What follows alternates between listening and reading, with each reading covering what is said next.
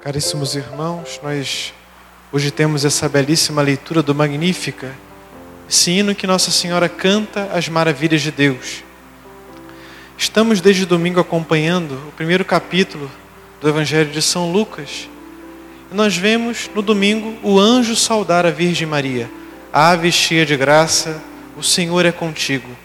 Ontem nós vemos Santa Isabel também saudar a Virgem Maria, dizendo: Bendita és tu entre as mulheres, e bendito é o fruto do teu ventre.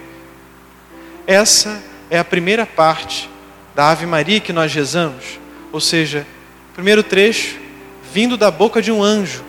O segundo trecho é de Santa Isabel, movida pelo Espírito Santo, que proclama Maria também bem-aventurada e o restante da Ave Maria, Santa Maria, Mãe de Deus, rogai por nós, pecadores, agora e na hora de nossa morte. Amém.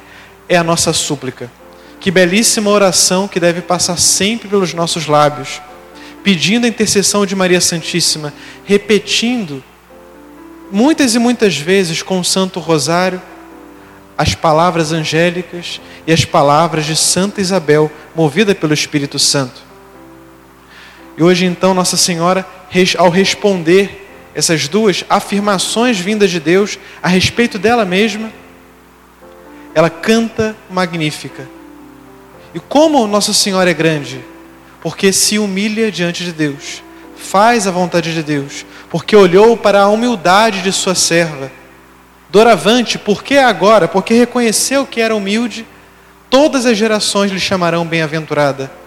Me chamarão, diz ela, a respeito de si mesma, sem nenhuma soberba, mas com uma profunda humildade. A humildade atrai os favores de Deus. Não é à toa que Nossa Senhora aqui está cantando as maravilhas que Deus fez também pelo seu povo e também faz por nós mesmos. Estamos cada vez mais perto do Santo Natal.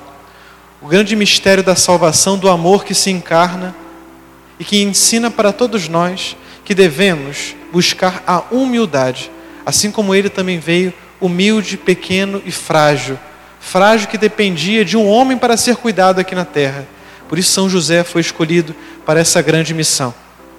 Então, peçamos a Deus de todo o coração que vivamos bem o Espírito do Santo Natal, com muita humildade, com muito amor, e assim Deus fará também maravilhas em nossa vida, se formos fiéis e obedientes. Né? E promover cada vez mais este espírito de humildade em nosso coração. Em nome do Pai, do Filho e do Espírito Santo.